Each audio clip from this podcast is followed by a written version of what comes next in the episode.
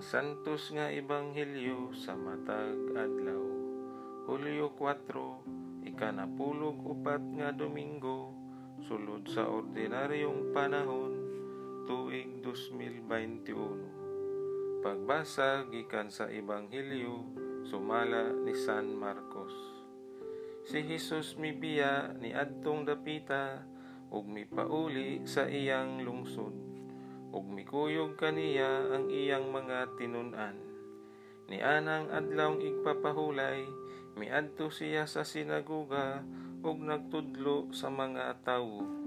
Daghan ang mga tawo didto. Sa ilang pagkadungog kaniya, nahibulong silang tanan. Busa nangutana sila. Diin man niya hikatuni kining tanan. Unsa mang matanga sa kaalam kining nabatunan niya.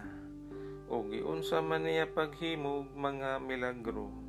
Dili ba siya mauman ang panday nga anak ni Maria ug igsuon nila ni Santiago ni Jose ni Judas ug ni Simon. Dili ba ang iyang mga igsuong babayi ani aman dinhi magpuyo?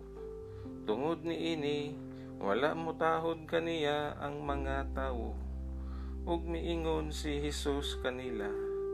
Ang propeta gitahod sa tanang dapit, gawas lang sa iyang kaugalingong lungsod, mga kadugo ug banay.